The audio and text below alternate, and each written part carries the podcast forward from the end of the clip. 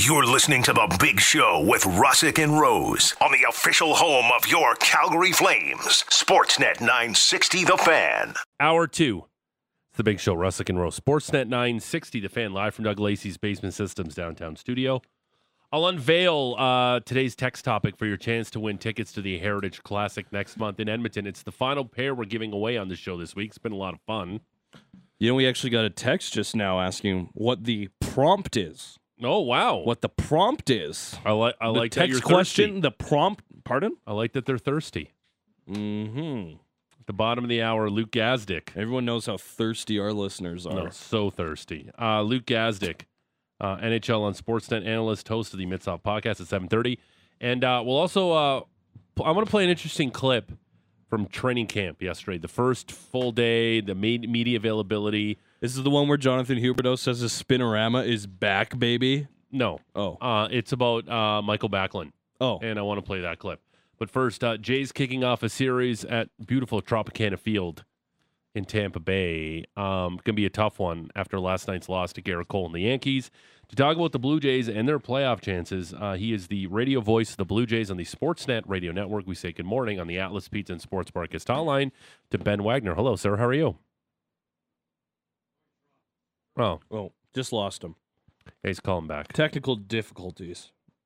That's my favorite thing. If you want, I can just play a little bit of Ben Wagner audio I have saved here. What do No, we he's have? back. He's ready. Ben Wagner on Manoah. He called immediately back because he's a professional. Punchies. Yeah. Mm. You think That's Alek what I Manoah's got. pitching for the Blue Jays again, Patrick? You really do? Yeah, I think he can. yeah, I think he's back. I, I, don't think he- know. I don't know. Benny, you there? Good morning. Hey, how are you? Sorry. Oh, Uh, I'm great. Uh, I'm. I think I'm like every other Blue Jay fan, though, trying to plan life, you know, around October. Saying, Yeah. Are we in? Are we not in? I don't know. Uh, it's all it's always fun when you see that story that the Blue Jays are uh, selling playoff tickets. That's always encouraging. Oh, I like this story. Yeah, because uh, uh, I'm looking forward to working on in October. Honestly, I'm planning on it. Uh, Yep. You know, the math is difficult to figure out right now, and everybody's like, "Well, when can we clinch? When can we clinch?" Um, and I'm said, I- I think it's really too soon to tell. Yeah. Of course. And who would have thought in just a matter of four days how quickly things turned around? Because things were looking pretty bleak yep. and things were looking pretty gray around Rogers Centre, to be honest with you, after that Rangers series. But all of a sudden, Red Sox come to town, and you get a little help on the out of town scoreboard, and uh, you know the sun came up, and and, and he played pretty well in New York. So uh, the problem is you get Gerrit Cole again, and you have Tyler Glasnow likely twice, and you get Michael King again, and uh, it, it's it's not going to be easy, but No. you know, you, you don't want to point at certain things, but over the course of the season, the inconsistency of the offense is kind of why the Blue Jays are here. But but I they control their own destiny, right? They don't Mhm. need they don't need too much help to get in. They can't control if they win, they're in. That's the bottom line. Uh, ben, there's a there's a laundry list of reasons why I hate the Tampa Bay Rays. Uh, they took the fun out of baseball. They play in that terrible ballpark, whatever. But you just got to give them so much credit. The resiliency that group is showing after that just disgusting Wander Franco story, and to bounce back from that and go on this absolute heater and be a team that is uh, scary to play in the playoffs, just based on what they do, how they pitch, how they play defense. I just it's just exhausting uh, that the Blue Jays always got to play this team in that damn ballpark, Ben. And it's a, it's going to be a tough series this weekend. That's not really a question; it's more of a statement. hey, this turned into therapy, didn't it? Yeah, a Um, little bit. you know, obviously the Trop is not a great place for anybody to do anything. Um, and, and I've been at a Christmas concert there too. So, and I didn't, I didn't have whoa. fun there. What do you mean Christmas? Um, what did you see? What do you mean Christmas concert? It was like Christmas on light, Christmas in lights, and it was, uh, you know, they got lights and music and like displays and, Oh, don't yeah. yeah. I tried very hard to get in the holiday cheer, and I was still at the Trop. So, uh, do they hang light? Do they hang lights from the catwalk? And you're like, is that a Yes, double? Is that a home run? You don't really know. yeah, yeah. They hang coal actually from the rings. oh, there you go. Oh man, it was uh yeah. Let's. Uh, now I'm shivering. So Yeah. so the Rays do so much right. You know, you look at everything you just said about the Tampa Bay Rays, but they always have a way of figuring something out. And and it's not because they go out and they sign a mega deal for somebody for money and years and they turn the franchise around. That, that's not the case. They they unearth these nuggets uh, for somebody. They they tweak something along the way. You know, maybe it's a new pitch, maybe it's uh, uh, finding Yandy Diaz, right, who's having a career year. They they find Harold Ramirez. Uh, they they do certain things certain ways, and Kevin Cash manages his butt off, and and has a unique combination of meetings that he has, probably starting at like 8:30 in the morning with a lot of his baseball operations people after the computers, you know, are done smoking, and they they take everything that they try to map out from early in the morning through the afternoon, and then he uses his gut. And here is a Rays series that means a lot to Tampa Bay, who I talked with people in the Rays organization yesterday, kind of as a primer for the series coming up tonight. The Rays still believe that they can run down the Baltimore Orioles. So these next three days aren't just going to be about Tampa Bay going through the motions, knowing they've got a ticket to the postseason. Uh, this is going to be a grind because Tampa Bay needs every win, just like the Blue Jays need every win because they won a division crown. Ben, what's the worry level on Vladdy's knee? I'm going to put it at a seven. Okay, it's kind of You know, high. it was- it's kind of high. Well, it should be high, right? Because things were going that great for Vladdy to begin with. Mm-hmm. You know, this season his swing is a mess. He has had no consistent run of success. I know he had the three straight games that he hit a home run. Uh, okay, that's great, but we have not seen a great streak of offensive consistency from Vladdy at any point this year. Now, it was encouraging, and this is why I might ratchet it down the three rungs because he came off the bench last night to pinch hit. But man, you, know that the swing just did not look that great uh, in that situation, and he, you know, he hit he hit a a three hopper to the third baseman. You know, I mean, it's kind of more of the same. So uh, the soreness is something that he has battled before. This really goes back to 2021. It was kind of like not talked about because he was so good in 2021, but every year down the stretch, that knee gets a little creaky on him, and and the reason that out of an off day, he DHs first and played the game, and then was scheduled to DH again. I was uh, actually with Joe Siddall, and I said, "This is weird." Back-to-back DH days when we got the lineup originally for Vlad coming out of an off day. I said that doesn't make sense. And then we learned about the knee soreness and the inflammation. Um, so that that's why it is concerning. And you don't want to manage anything when you're playing your most important baseball. And here it is. You thought you got past the hurdle of Matt Chapman. You thought you got past the hurdle of Bo Bichette. And and any concern of like DH days, load management days, which they did with Bo for almost two weeks after his return. And now you got this thing with Vladdy creeping up. So it's it's concerning. It is concerning. I know that it was good in a sense to see him come out of that dugout and hit, but what did you make of that decision at that point of the game? Yeah, with with what we know about Vlad, right, and everything I just said, I would have rolled the dice with Davis Schneider. I would have. I Mhm. thought Davis Schneider would have given the Blue Jays an opportunity to hit the home run there and and see if lightning can strike. I, I really did. Uh, I I thought. I thought it was. A, I mean, you know, it's a good move in terms of belief, but again, we have not seen a, a, a menacing threat in Vladimir Guerrero Jr. I almost thought. I said this on the air. I almost thought him kind of holding the batting helmet and you know putting the armband on there might have been a little bit of a decoy to think about. Well, maybe you can force the Yankees to do something or think about something else, and maybe he wouldn't get that at bat. But um, you know, Davis Schneider again has been over his last 26. Uh, and and has been exposed a little bit here in this current run, and it's been a great story with Davis. It really has, but in that scenario, I still would have probably stuck with Davis. Ben Wagner's the voice of the Blue Jays on the Sportsnet Radio Network, joining us here on the Atlas Pizza and Sports Bar guest hotline. Big Show, Russick and Rose. 960 The Fan. Uh, we saw the story of the injections Alek Manoah's had in his arm. Maybe that's kind of the reason why uh, he's had the difficulties. I feel like, and again, this is a, a person who's on the outside perspective. I feel like there's maybe a disconnect between him and the organization right now. Do you think he's pitched his last game for the Blue Jays, Ben? I don't know that he's pitched his last ball game for the Blue Jays, but I find everything that's that's come out in the last like seven to ten days. It's weird. Very, very interesting. Yeah.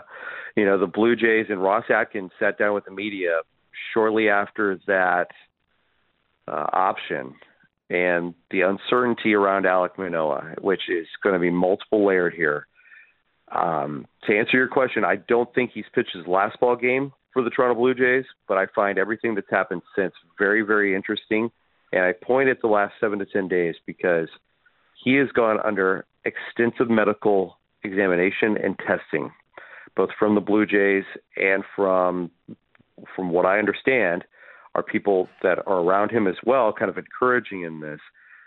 And to do it now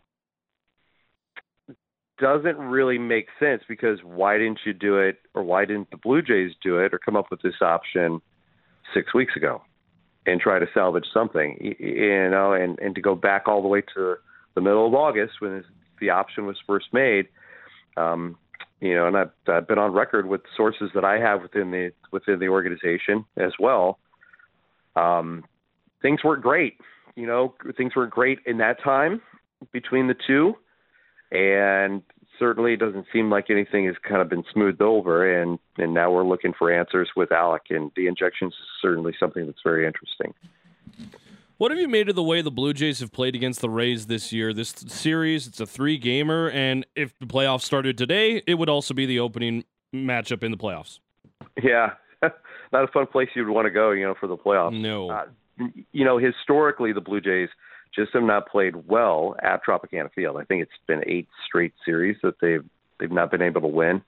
Um, it, it, and again, it goes back to the to the reasons why the Rays are successful, right? They just come up with they come up with ways to beat you. Um, now the Blue Jays, the Blue Jays have played Tampa Bay tough. Uh, if you go back to the beginning of the season, it was it was a terrible start within the division, specifically a terrible start against the Orioles, a terrible start against the Boston Red Sox. The Blue Jays have played better within the AL East recently. Uh, they played okay against the Tampa Bay Rays. You know, in fact, one of the three wins was an absolute throttling of Tampa Bay. Um, I think Vladdy hit the grand slam off the position player and yada yada yada. The Rays don't intimidate the Toronto Blue Jays, but going back to 2019, 2020 specifically, where Toronto started to develop this little rivalry. You know, you know, everybody points at the Red Sox, and they were still at the time very competitive, and the New York Yankees obviously were extremely good then too.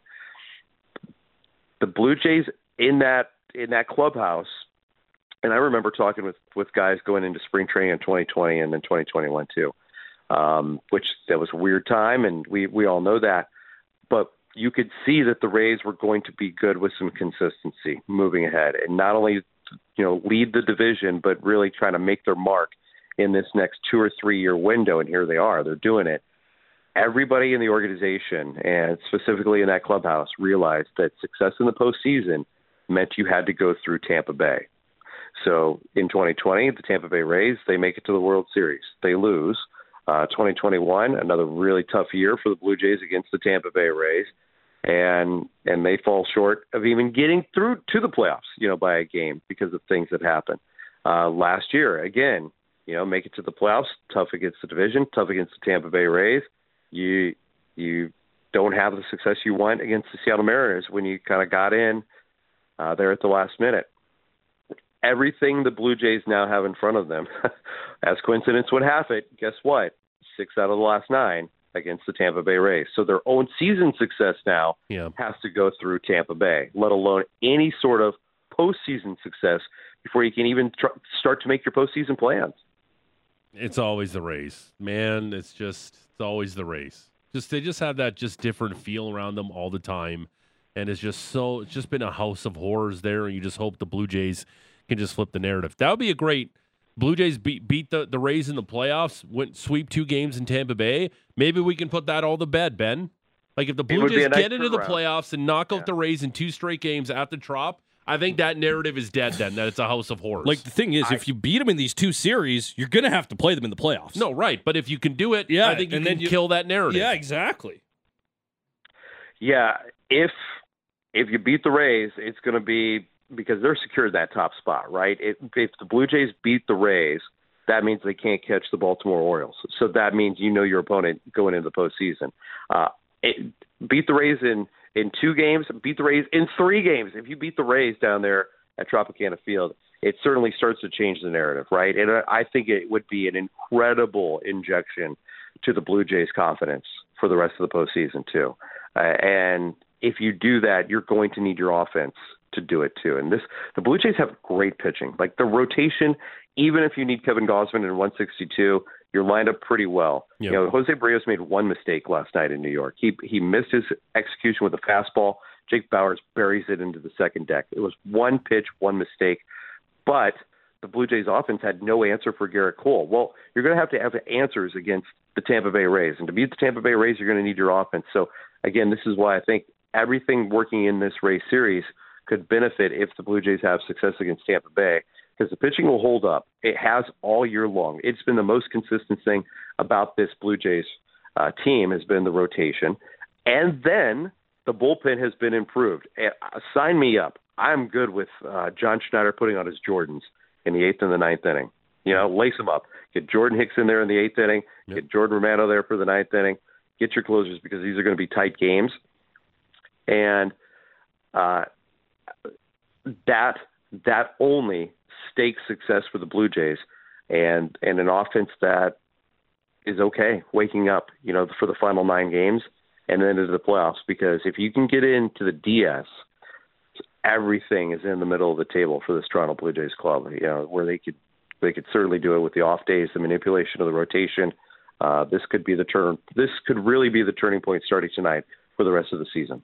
Ben Wagner is the voice of the Blue Jays on the Sportsnet Radio Network. Ben, we all hope you're calling games well into October. Thanks for this, pal. I would love it. Thanks so much for the time. There he is on the Atlas Pizza and Sports Bar guest hotline. I just got a couple minutes here to go before we get to uh, Luke Gazdic, NHL on Sportsnet Mitsoff podcast. Mm-hmm. Uh, Mikael Backlund had uh, something super interesting to say yesterday uh, about the captaincy, and I thought it was a little weird. Um, why don't you play the clip? Yeah, no, that'd be a huge honor. Um, that would mean a lot to me. Um, spent a lot of years here, played some really good captains before, and uh, learned from some good players. So, um, you know, we'll see what happens. Uh, but if that question comes up, um, you know, definitely say yes, and uh, uh, it'll be a huge honor and something I will be uh, really excited about. Does does that make you feel like he's staying, he's Well- going? Because clearly he's interested in being the captain of the Calgary Flames. So I thought that was kind of weird. It's like if you're because obviously if he's re-signing, he's the slam dunk home run next captain of the Calgary Flames. Mm-hmm. So I feel like that clip is a mixed message to fans. It's Yeah. like, okay, well, if you love the captaincy so much, sign then. What, Yeah. What's the holdup here? Yep. Like Well, uh, clearly it means something to you. Clearly it Yeah. would be an honor to be the captain of this franchise. Then put pen to paper, man. Yeah, and it makes it sound simple like that, but once again, we don't know what any of these offers are. And if the offer doesn't make sense, then you don't have to sign it. And you still have you're signed for another year. You have all training camp. You still get to see what Lindholm is going to do. Like I understand the point, just sign the piece of paper. But like it's a pretty big decision as well. So I understand that they're taking their time. Plus they want to wait to announce a captain anyways and maybe they want to announce a captaincy and an season opener? extension at the same time. I don't know. I could see it. Uh, Backlund also, uh, they tried to, uh, you know, weasel a little bit about his contract out of him right after that too, and I thought this was pretty good. contract status excludes you from that conversation right now, or do you think you should still be in consideration? I don't know. We'll see what happens. Sorry, Wes. Is there anything you can share on that front? Or nah, sorry. That's all I got on that one. That's it. It's just mixed messages. That's what it feels like to me a little bit. I get it. It's it's a business first and foremost, and I understand all of that. But to me, there was a lot of sincerity in what he said about being the captain, Mm-hmm. and obviously that would mean a whole world to him. So it's like, okay, Like what? What do you? Where is he going to that he's going to win a cup? Like what team is signing Mikael Backlund right now for him to go win a cup? The Avalanche. Colorado made the most sense, but then they went out and got Ross Colton and uh, Johansen. Apparently, they made a big push on Backlund before Mhm. doing that too. You think they're doing that now? Maybe Calgary just that was didn't, Elliotte's 32 thoughts. Calgary just didn't want to. Probably not anymore. Oh. But here's the Pa- thing. Or here- they package Backlund and Vladar. here's the thing about Backlund. Like, this is a guy that's going to be exceptionally valuable to a lot of teams later in the year as well. Mm-hmm. As you get down the road and you realize, okay, we're actually a contender, but Yep. maybe if so and so was down in our four hole and we could change someone in our three hole. I don't think it's out of the, the realm of possibility that the Flames will get a first round pick for Mikael Backlund. I at the don't- Hey. I don't think so. I think I that's don't totally. I think that's f- super Yep. fair. Yep. but- Especially if he has another year like he had last year. Right. You just put him with anybody. like those he are the plays well. players that you need to help you win a Stanley Cup, and those guys are so valuable. Come March at the deadline, you could hold teams over barrels with them. And And listen, again, that all a- depends on how the Flames are come March. He's got a 10 team trade list, but if the deadline rolls around and Mhm. some contender who wasn't on his list says, We want to bring you in for Yeah. two and a half months to go on a run, I think he's probably maybe he Yeah. would be in a position where he would waive. It's not saying that he has to sign an extension, right? Right. And and this is all hypothetical if he does not sign. Um, I also think that there's a certain amount of let the guys get to camp and get the feeling before we start doing all of this type of stuff. Like, I I don't know. I wasn't as taken aback by the Backlund stuff as I was with the Lindholm because honestly, I think that the team doesn't feel like there is pressure points on these situations the same way that maybe you and I do. That's interesting. Like there, there's no pressure point right now. They're signed for one more year. See Again, what happens. Right. Uh, I I I understand all of that, and I understand that that you know line of thinking, but also ultimately, like this is a team that was, it's still recovering from the wounds that Johnny Gaudreau left for nothing. Well, it's also still recovering from the wounds that Darryl Sutter left, and if I'm a player, I I, want to say, Right. let's I- see it. I understand all of that, but to me, it's always about asset management. And you're still managing your assets. These guys haven't walked. They're literally No, no, signed I- for another 11 months. No, no, I know you don't have to do anything now. I, I realize that, but again, it, the, the, the worst case scenario is you're trading away guys when you're in a playoff spot. Yeah, but you could also sign them. No, no, I totally Right? get that. Like- I'm just saying. I agree. But there's, a also worst-case a world scenario. where they sign the guys, and there's also a world that the team's in a playoff spot and they have to trade them. And that's worst case scenario. That's that's what I don't want the fan base to go through because oh we're we're you know we're fighting for a wild card spot. We're in a wild card spot. Trade deadline goes. Ooh, Lindholm and Backlund are signed. We got to deal them because we can't go into the summer with those guys without contracts. And we can't do that game of, you absolutely cannot do that game of going into the summer going, oh, maybe we can talk them into staying. You cannot do that if you're Conroying the Flames. You have to have an answer by the deadline. By early March, either they're signed or they're traded. There's no in between. I guess, but like, let's. What do you mean you guess? It has to be that way. No, but I guess, but like, let's let a month of the season play out here. A hundred Let's see how things start to go. Totally agree with you. But I'm saying this like this nonsense of oh they're our own um, deadline acquisitions or we're just gonna play it out. And sometimes you know you've paid the money and you let guys walk for free. I don't think this organization is in a position to do that. Does it have to be all six guys, all seven guys? Because this is a team that has what? Oh, you got Backlund is a UFA, Lindholm's a UFA, Hanifin, Tanev, Zadorov.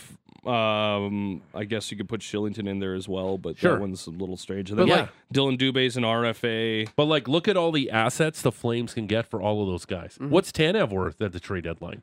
A guy who can play how your healthy- top four. It's, No, it's how healthy Sure. that How guy is. healthy he Because is. the last few years, as the season's gone on, it's just right. he's not reliable to be there. Like you can fill the cupboards on what you could get for Lindholm, Backlund, Tanev, Mhm. Zadorov Mhm. at the deadline. You can. Mhm. I'm just saying, like the deadline to me is literally the deadline here. Either you have them signed or you have to trade them. Yeah. You can't play that dangerous game of chicken and go, oh, maybe they'll But- stay. You cannot do that. you can't. I don't think they'll be able to trade. Like of all the UFAs, I feel like a few of them, a couple of them, are at least going to walk. Like you're not going to be able to get all the things. you Hanifin and need. you're not feels gonna like be able he's to, getting and you're not going to be able to trade them all. Yeah. And you're talking about guys like Zadorov. oh, and you know, you can Tanev. trade them all. You can. No, that that's the yeah, sure you can, But Pat is saying with six UFAs, someone is going to go to market because Oh no, yeah. people go to market. There's a lot of times that guys just leave And, like, teams. but- you're focusing on the superstar, which is fair. But my question was, they have six guys. How many guys have this decision has to be made on? Mm-hmm. Like if you reach the deadline and two of them are unsigned, do you feel good about that? And they're still with the team. If you reach the deadline and one of them, like what is the number? And, The- and the it depends on who the players are. the three most valuable guys. Well, you Mhm. can you can have the argument that um, Tanev, Oh yeah, we're super late. yeah, Sorry. and we're, we're super late. Tanev and Backlund maybe have the same value, but I think Backlund's a you can get a lot for No, Backlund. that's- No, that's Backlund's not the first round same. pick. Well, depending on how healthy Tanev, but the I three still guys don't are think Tanev's getting you a first round pick. He Uh, doesn't put Ha- up any offense. well, the three guys that get you the most is Hanifin, Backlund, and Lindholm. That's it. Mhm. And those guys either on contract or not. by Those the are the deadline. three you have to probably think. Yeah, I got to get hundred something percent for these. No, guys. there's there's no you have to get something for these right. guys if you don't it's black or re-sign them. white. Either you're here or you're gone. The other by three, deadline. it's like okay, All whatever. right, we got to get to Luke Gazdic. I want to ask him about um, um, Fitness Day, and uh, we'll unve- we'll unveil the text topic next. Big Show, Russick and Rose, nine sixty, the fan. Live from Doug Lacey's Basement Systems downtown studio, it's the Big Show, Russick and Rose, Sportsnet nine sixty, the fan. We're giving away tickets to the Heritage Classic at eight thirty. Here's today's topic for you, and I, it's Friday. I want you to get on the the positive train. I want good vibes around the show, around the city. Elias Lindholm will resign in Calgary because blank. Be super positive. I want I want to head into the weekend on a positive note. I want some positivity. mm-hmm. Uh, Elias Lindholm will resign in Calgary because blank. 960, 960 name and location. we'll, up, Oh, we'll, op- we'll open up the phone lines too. At the top of the next hour, uh, the television voice of the Calgary Flames on Sportsnet, Rick Ball, will join us. But right now, he is a Sportsnet analyst. He's a former NHLer and is the host of the Mitzoff podcast on the Atlas Pizza and Sports Bar guest hotline. We say good morning to Luke Gazdic. Hello, friend. How are you? Good morning, guys. How's everybody doing? We're good. Um, want to get your uh, want to get your how you experienced um, fitness testing in the National Hockey League. But the the one thing I'm super interested in you you had the opportunity to experience that with Connor McDavid, correct? I did, yeah. Okay, so uh, this is my take. Uh, agree or disagree? Is there one guy in the world who they'd be like, you know what, you can sit this one out. Don't worry about it. We trust you. It would be Connor McDavid. Like Ken Hong go, hey, you know what? You don't got to get on the bike. We know you're good. Uh, just just go and score us 180 points this season. How was Connor McDavid during fitness testing? Yeah, I mean, if it's if there's one guy, it's probably him. You're right, but at the same time, he was the absolute one of the most competitive people I've ever met and been around, and he wanted to be in every event and wanted to win every event. Because, like I think I told you guys before, they post all that stuff, and I remember even in Calgary too, when we were out at Winsport. Uh, they're constantly posting the results for every. I mean, I call them events like it's the Olympics, but whatever the uh, whatever the test is, these things are plastered everywhere, and it's not a great feeling when your name's down the lineup. And Connor wanted to leave no excuses or criticism up to anything, and he wanted to be at the top of everyone, kind of setting the example. So, man, he pushed uh, even as a rookie coming in as an 18 year old kid, he wanted to push the envelope and um, and and and set the example right from the start. How did you do in fitness testing?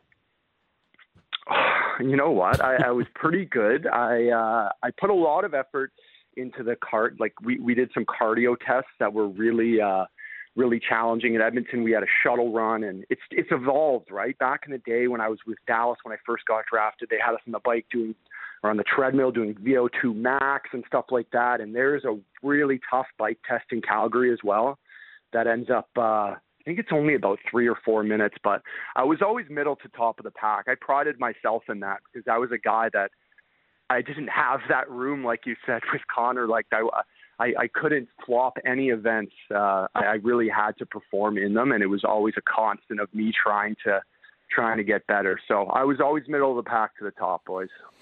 Yeah, I, believe you, Luke. Who was? Uh, or how different was it, franchise to franchise, between the testing?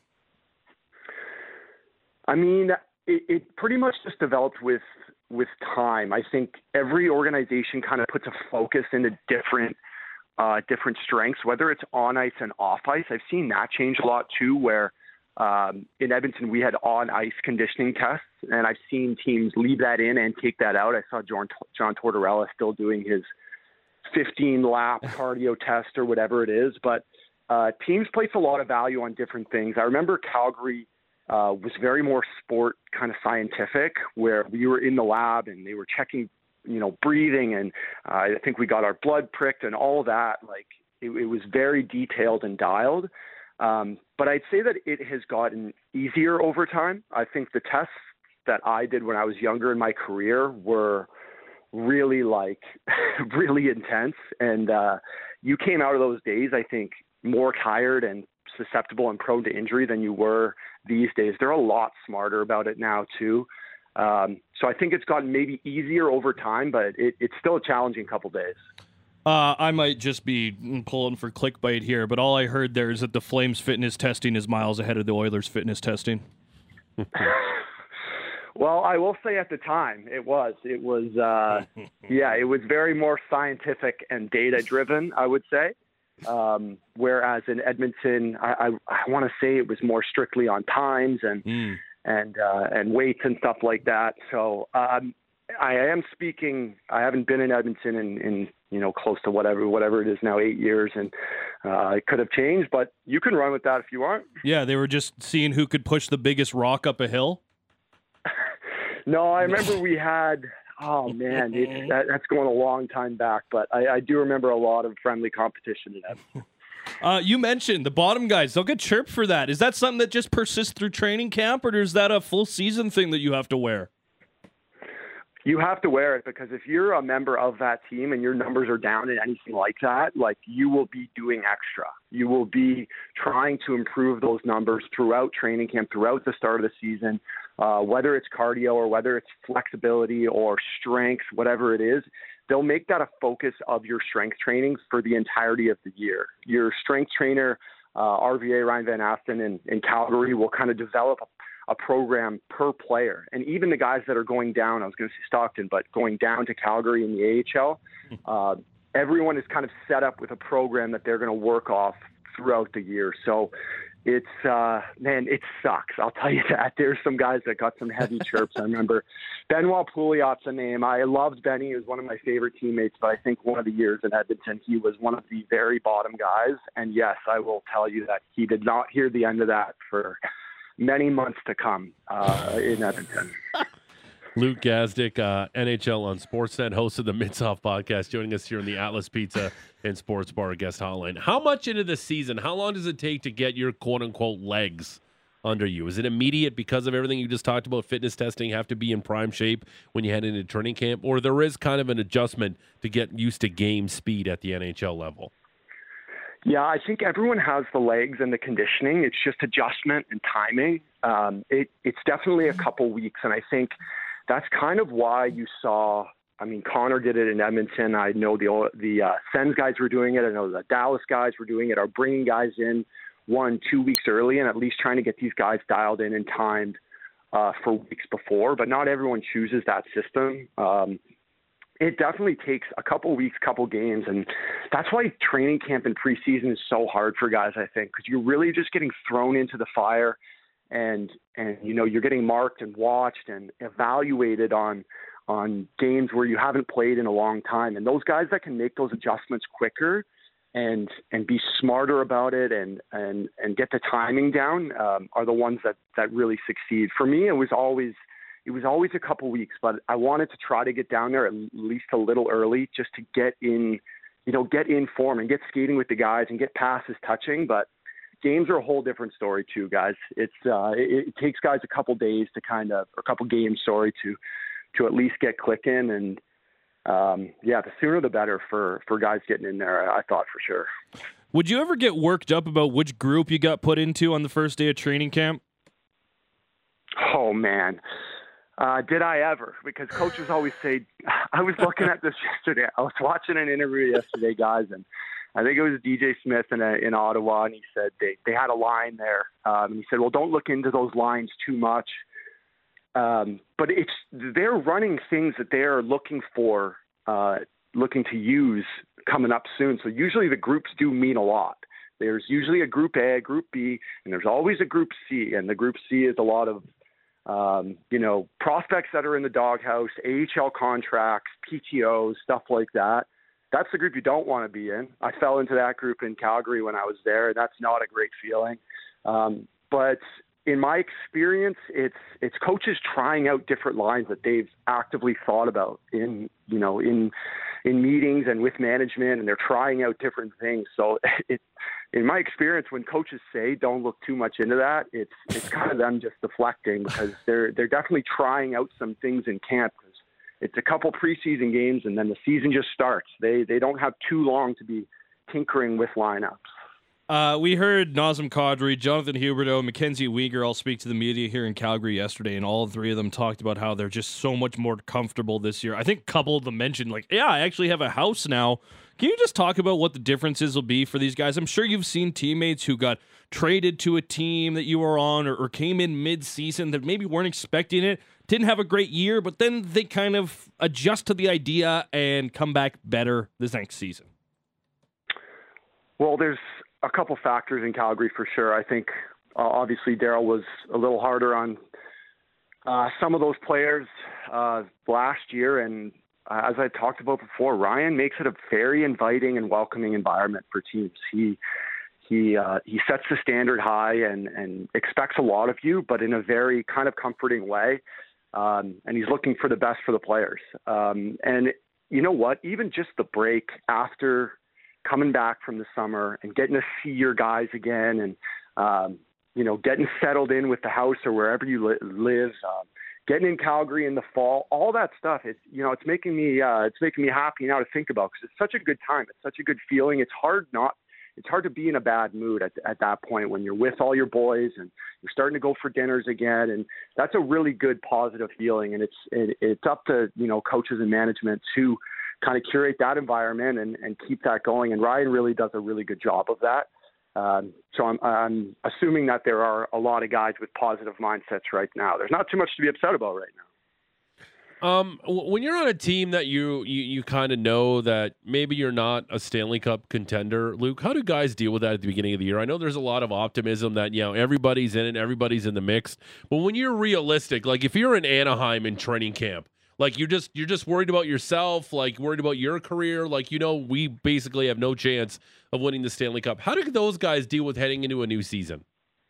Oh man, that's a that's a good question because I think the teams that I was on going into it for the most part were in the mix. Were were were in the mix. And even when I was in Edmonton and we were in last place in or close to last place, I think after the first year, it was like there was always still that optimism after with the players that are coming in and the lineup that you have.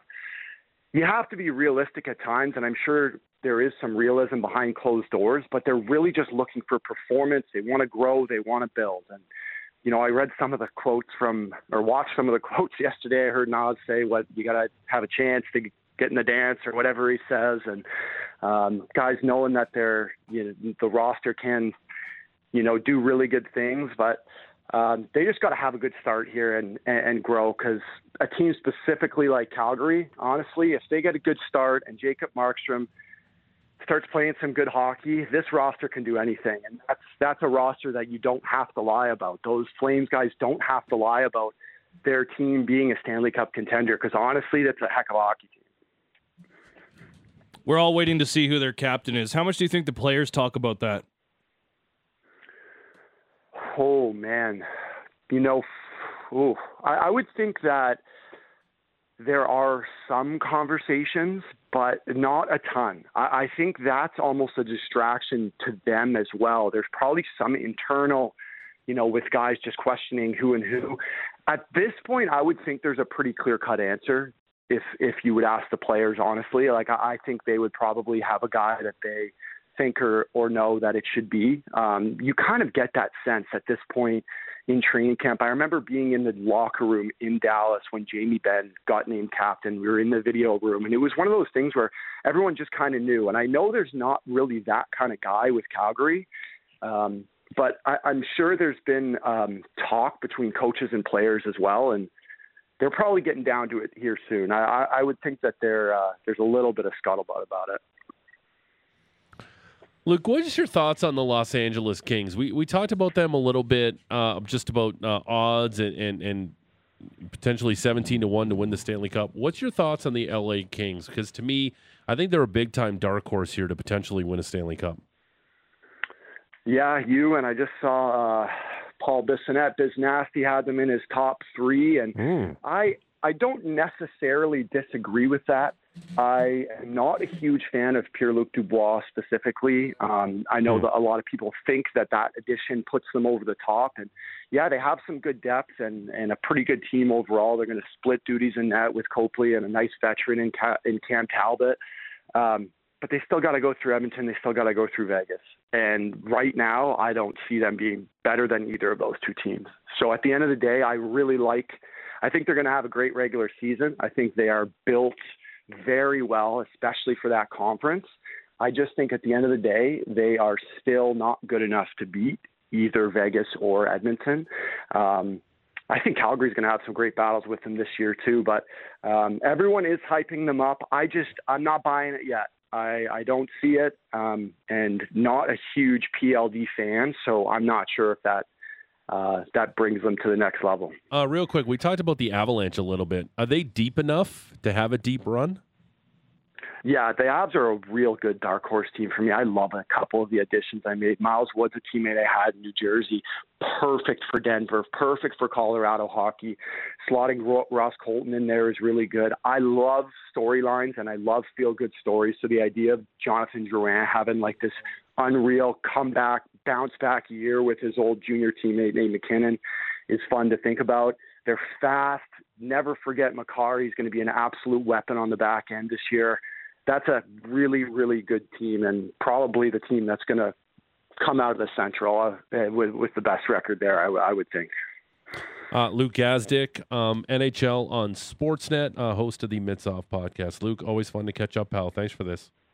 Anytime, guys. Thanks for having me. Of course, because Connor McDavid uh, was a savage on testing too, because he's Connor McDavid. Yeah, of I would just like him to saunter in during. Uh, it's like I'm good, guys. I'm good. That'd be such like a superstar mentality. Just like I, I would like if there's like a window to the fitness testing and he like stands behind the window with his arms behind his back. He's just watching all the other guys sweat on the bike. Yeah, and just like with like one assistant over his shoulder that he doesn't say a word to the entire time, like some sort of military captain. Uh, it was just like Aaron Rodgers not playing a preseason game since 2018. He's like, yeah, that's that's for Yeah. you guys, not not so much for me. Yeah, and he I did finally this good. year. I And then think I'm good. Catastrophic injury happened in four plays into his Jets career. But uh, I Never just feel like yeah, if there's one guy, I'd be like, yeah, it's okay. You just rest up those legs for the season, Connor. We need you to Mhm. skate like a Mhm. like nobody else has ever skated in the history of the game. I was um, trying to hold in my laughter at one point of that interview because the idea of like, you know, he mentioned Benoit Pouliot not not testing very well, and, and they gave it to him for a couple of months. I just imagine like an NHLer who, just being in the NHL, you are exponentially in better shape than I am, right? Imagine him just going up to the buffet line, skips a salad, and all of his buddies just start calling him names. And he's like he's like a prime athlete. He's like a top five percent of humanity Top athlete. one percent. Yeah, like he's Yeah. way up there. And just the idea of these guys like ripping on him Oh, for yeah. his body. Yeah. Like when, Yeah. when we're all sitting here like Yeah. bags of milk. That that's just a hilarious situation for me. Uh, my favorite story. No salad for you today, hey? What do you got, like four pounds of body fat? the best story ever when Keith Tkachuk tacked on like 30 pounds during the lockout and he came back to camp 30 pounds heavier than he was this season. That's the best. He gave zero bleeps. He He's did. like, "Yeah, I don't It was two different Keith lockout? Tkachuks. There were two different Keith Yeah. Tkachuks. Yeah, lockout, whatever. I'm not doing anything. Did you see how the Leafs um they sent out like the sizes of their players in Yeah, their, yeah. their training camp thing, and they actually wrote by each player how much they had grown or how much they had changed their Oh. weight or their height. So, for instance, Auston Matthews is seven pounds heavier than he was last year.